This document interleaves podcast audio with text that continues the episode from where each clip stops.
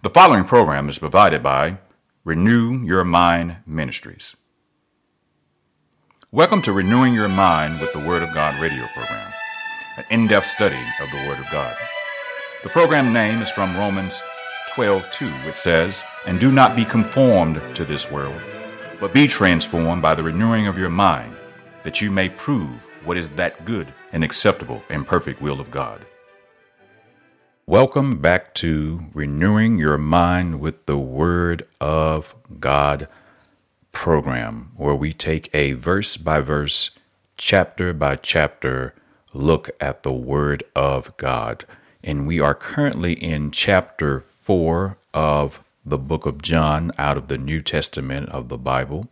We're going to start chapter 4. You can hear the program on each Tuesday on 90.1 or anytime on our website at renewyourmindministries.org. That's renewyourmindministries.org or on any podcasting streaming service such as Spotify, Google Podcasts, Amazon, Alexa, iTunes, or Apple Podcasts so forth and so on. So you can check out any of the past episodes day or night at your leisure while you're driving, while you're exercising, whenever at those locations. I also want to remind you before we get on to getting into the book or chapter four of the book of John, as I mentioned on last week, we have started a new podcast called the God Revelation Podcast, which is a verse by verse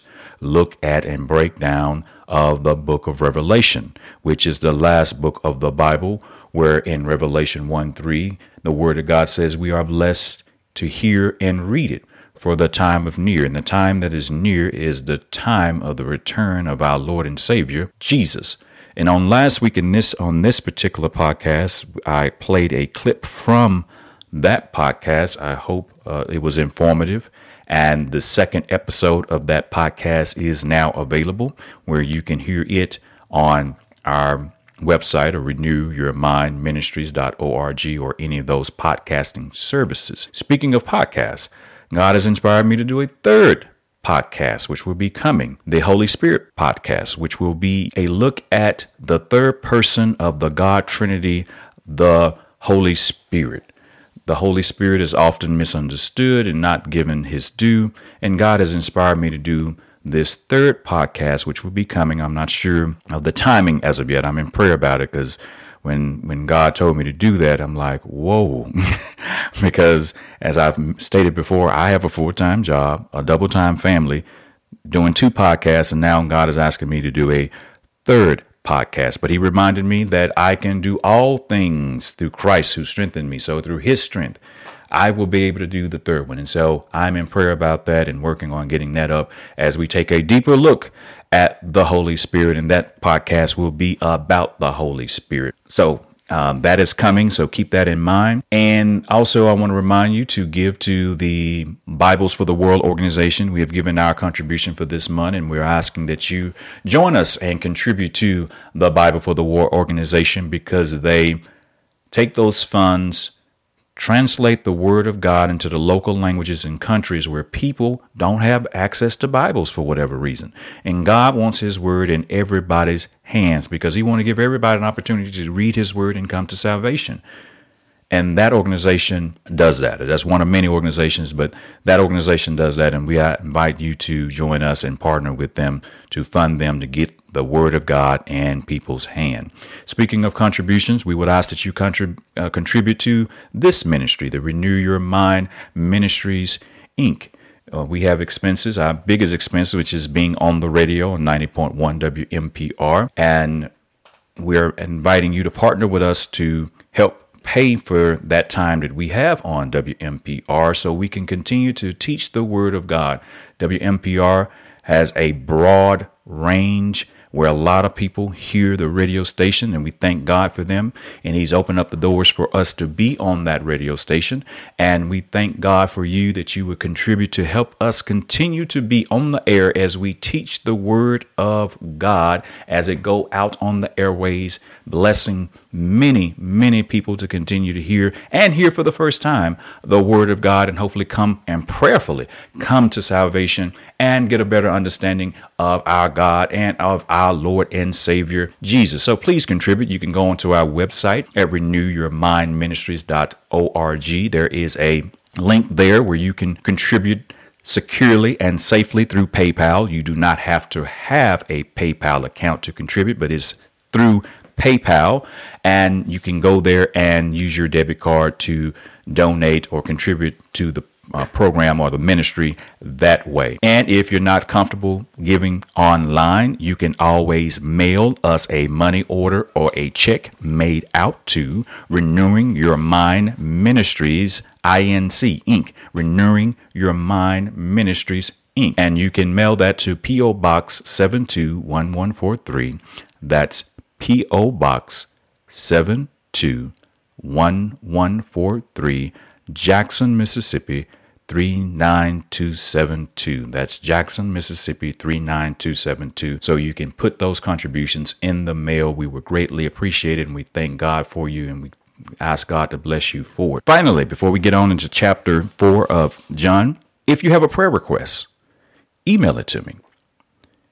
God says in His Word that we are to pray for one another. And I want to pray for you. Not that my prayers would get to God before yours, but in His Word, He said that as believers in Christ, we ought to pray for one another and intercede for one another. Well, I want to be that intercessor for you. I want to pray for you.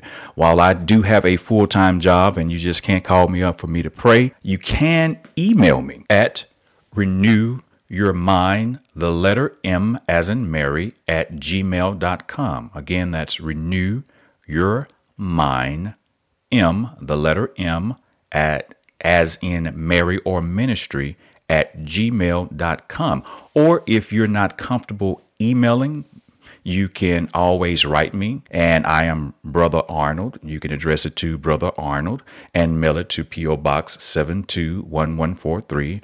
Jackson, Mississippi 39272 or go on our website there is a, a contact page where you can email me through the website. And once I get your prayer request, please believe I will read it and I will join your faith and join you in prayer for whatever you may be praying for. Praise God. And I thank you for that. But I want to put that out there. I had not been emphasizing or mentioning that enough that I want to pray for you. I am here to pray for you. I think God has called me to also be an intercessor. So I want to join your faith with my faith and lift up your needs to our Heavenly Father in the mighty name of Jesus. All right, let's go to chapter 4. We're going to be in chapter 4 of the New Testament in the Bible where Jesus meets the woman at the well, the Samaritan woman at the well, and changes her life forever, as he will do with all of us who has accepted him as our Lord and Savior, He changes us forever and give us eternal life. So let's go there. We're going to read uh, verse 4 through, I think, 15. I'm not sure we're going to get through all of it. What we don't get to today, if the Lord says the same, we will pick up on next week.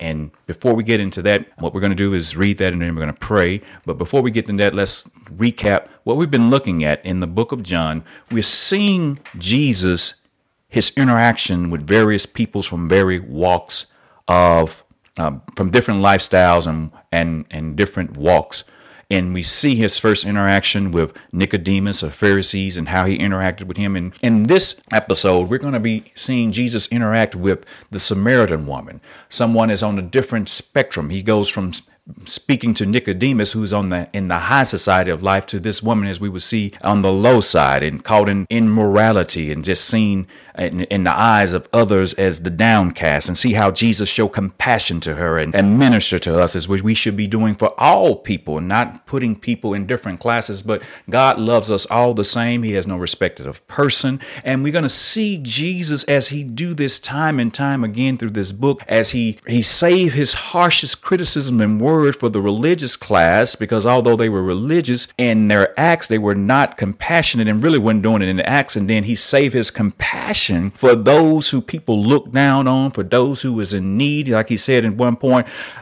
sick people, he go to the sick people because people who go to the doctor are sick.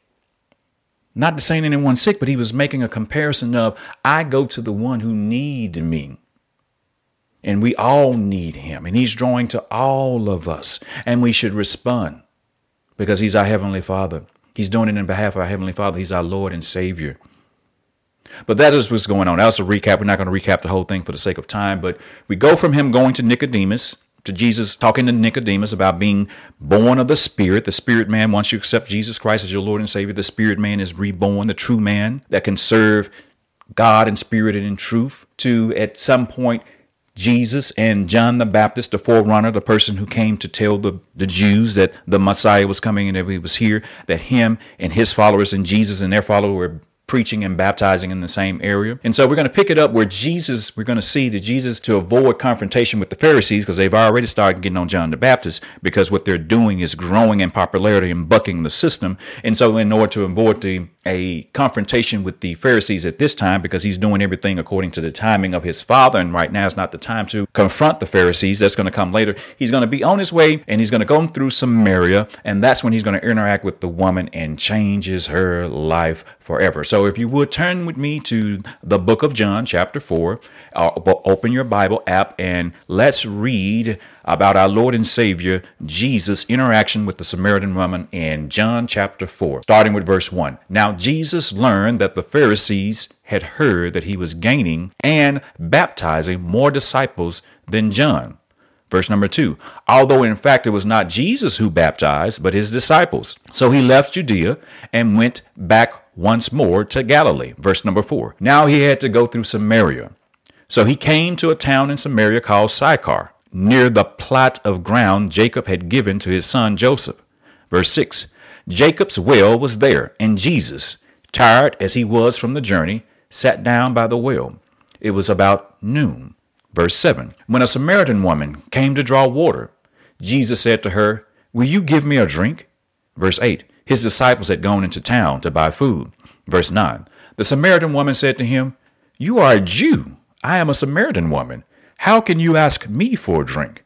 For Jews do not associate with Samaritans. Verse 10 Jesus answered her, If you knew the gift of God and who it is that asks you for a drink, you would ask him, and he would give you living water. Sir, the woman said, You have nothing to draw with, and the well is deep. Where can you get this living water? Verse 12 Are you greater than our father Jacob, who gave us the well and drank from it himself? As did also his sons and his livestock. Verse 13 Jesus answered, Everyone who drinks this water will be thirsty again. But whoever drinks the water I give them will never thirst. Indeed, the water I give them will become in them a spring of water welling up to eternal life. Verse 15 The woman said to him, Sir, give me this water so that I won't get thirsty and have to keep going here to draw water. 16 he told her, Go call your husband and come back. Verse 17 I have no husband, she replied. Jesus replied, said to her, You are right when you say you have no husband. The fact is, you have five husbands, and the man you have now is not your husband. What you have just said is quite true. Verse 19 Sir, the woman said, I can see that you are a prophet. Our ancestors worshiped on this mountain but you Jews claim that the place where we must worship is in Jerusalem. And we're going to stop there because I know we're not going to finish all that, but that gives us the basis of what we're going to talk about today. Let's pray. Father God, in the mighty name of Jesus, we thank you for this opportunity to hear and read and study your word. We thank you for Jesus, who you sent to die for our sins. We thank you for raising him from death because death could not hold him because he was perfect. By the power of the Holy Spirit, Holy Spirit, you raised him from the dead, and we thank you for that. Lord, we thank you for all the listeners, oh Lord. We thank you that your word would not return to you void, that it will do those things that you have called it to do. Lord, we thank you for your glory. In the mighty name of Jesus, we thank you that you would get the glory from this. In the mighty name of Jesus, and all these things we ask in Jesus' holy name. Amen and amen.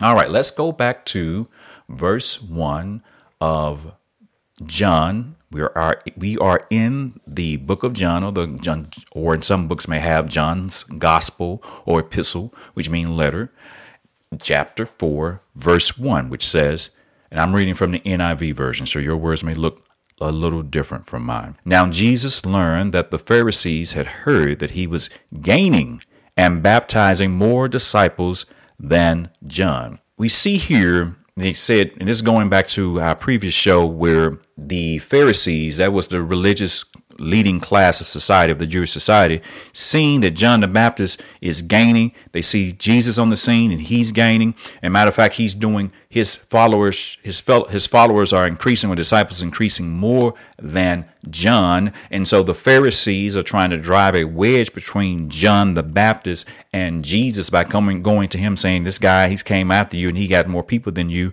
And John uh, rebukes them and tell them that that had to be the case because Jesus is God, that he's above and that everything that I have done as John the Baptist has empowered his father, God has empowered me to do to lay the foundation and and tell the people that Jesus was coming. So naturally, he must increase and I must decrease as we all must do. And so we see here that it says, Now Jesus learned that the Pharisees had heard that he was gaining and baptizing more disciples than John. And so, if John the Baptist ministry was attracting the investigation and the scorn of the Pharisees, Jesus' ministry was next. Jesus was next, and he knew this. And so, and to avoid the confrontation, we're going to see him leave that area because it was not time for him to confront the Pharisees. But that's why he, he left because he knew after they finished uh, investigating and trying to uh, come after John the Baptist, they were coming after him because he was preaching something different than what they were preaching. They were preaching legalism. They were preaching rules and regulations that they had made up to control the people, to make themselves look good, because according to them, they were doing all these things, which we will see they, they weren't. And here we have Jesus coming on the scene and John the Baptist preach, preaching the true ministry of the Messiah of Jesus, and they're afraid. The power structure is being challenged, and they didn't want that. And so they're going to try to root this thing out. And so, anyway, that's why he's leaving. Let's go on to verse number two, John chapter 4, verse 2. And although, in fact, it was not Jesus who baptized, but his disciples. And so we see in this verse, it made clear that the people that was physically doing the baptizing was Jesus' disciples and not Jesus himself. They were doing it in Jesus' name and on his behalf. Moving on to verse 3 of John chapter 4. So he left Judea and went back once more to Galilee. So, again, as we alluded to earlier, Jesus is leaving the Judean countryside where him and John the Baptist were baptizing and preaching around the same uh, area the same time. So he's avoid, he's going back to Galilee to avoid the confrontation with the Pharisees because God has not told him it's time to confront the Pharisees, which that's that's coming, but now is not the time because he has to him have to have him to go to Samaria because there's he has to meet the woman at the well. So let's move on to John chapter 4 verse 4. Now he had to go through Samaria. Samaritans, what we need to understand is put this in context of who the Samaritans were. The, the Samaritans were half Jews, half Gentile, both ethically and uh, religiously. So they were half, they was half in Judaism, half out, half Jewish, half tribe, because that um, that group of Jews had intermingled and intermarried with the Gentiles and had adopted some of their ways, and and therefore by blood they were half, and so some by by religion they were half because they kept some of the Jewish customs and they brought some other customs, and so they were not fully Jews, either blood or in religion. And so the Jews, the true Jews who kept the full religion and, and were not mixed, they despised one another. They despised one another. There was a hate relationship with there.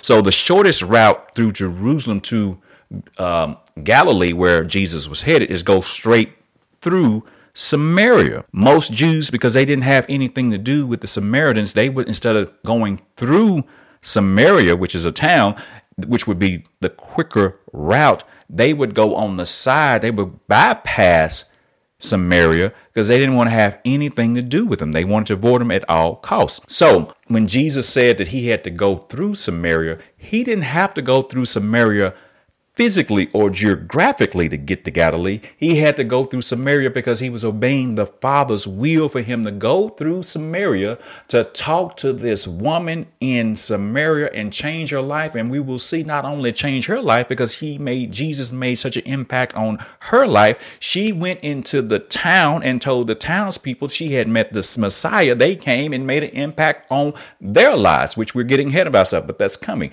But that's why I said he had to go through Samaria. He didn't have to go through Samaria geographically to get to Galilee. He had to go there because the Father's will was for him to go there. All right, moving on to verse number five. We're again in the Gospel of John, chapter 4, now verse 5. So he came to a town in Samaria called Sychar, near the plot of ground Jacob had given to his son Joseph.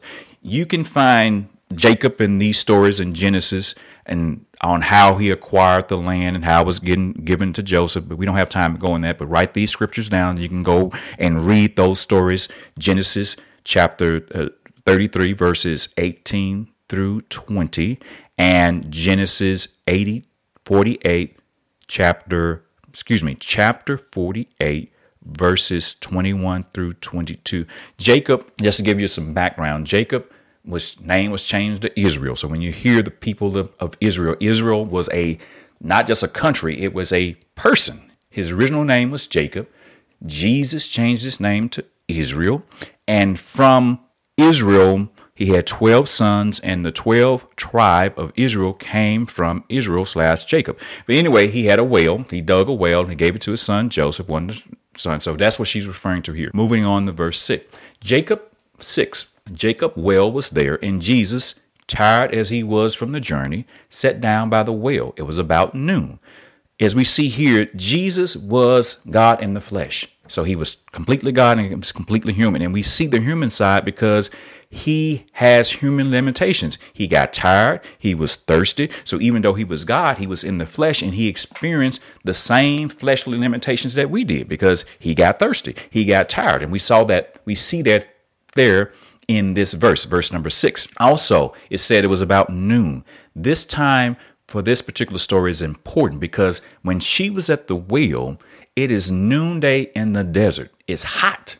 And as we're going to see, there's a particular reason, the reason why she was there, the reason why this is important of why the woman was at the well at noon and alone. The reason why that is important because because we will see, because of her immoral past of having a number of husbands, which divorce was looked on, because divorce was looked down on and she had been divorced four or five times and then she was currently living with a man who wasn't her husband. She was considered immoral by everybody in the village and so she was a loner. She was a outcast. And so that's why she was there alone because typically during that time because you got to think this is an agriculture time they didn't have grocery stores they didn't have faucets and where water you turn the water on and water come out.